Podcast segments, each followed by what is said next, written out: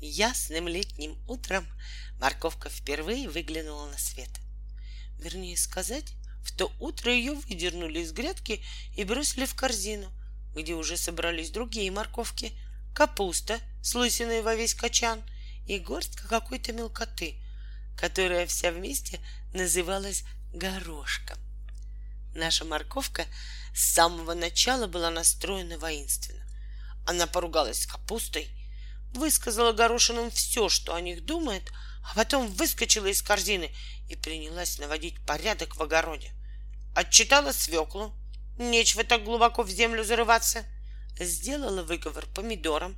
Зачем висят так высоко? Как следует выругала лук за то, что перышки свои не подровняли, в честь ей не отдали. А сильнее всего ее раздражала большущая тыква. Развалилась тут, заняла весь проход между грядками, не пролезешь никак. Морковка, долго не раздумывая, разбежалась, собралась было через тыкву перескочить, но чья-то рука схватила ее за зеленый хвостик, стряхнула и бросила обратно в корзину. Только успела она что громко взвизгнуть. Страшен визг разозлившейся рыжей морковки. Да все равно никто даже внимания не обратил. А знаешь новость? Услышала она в корзине от встревоженных сестренок морковок.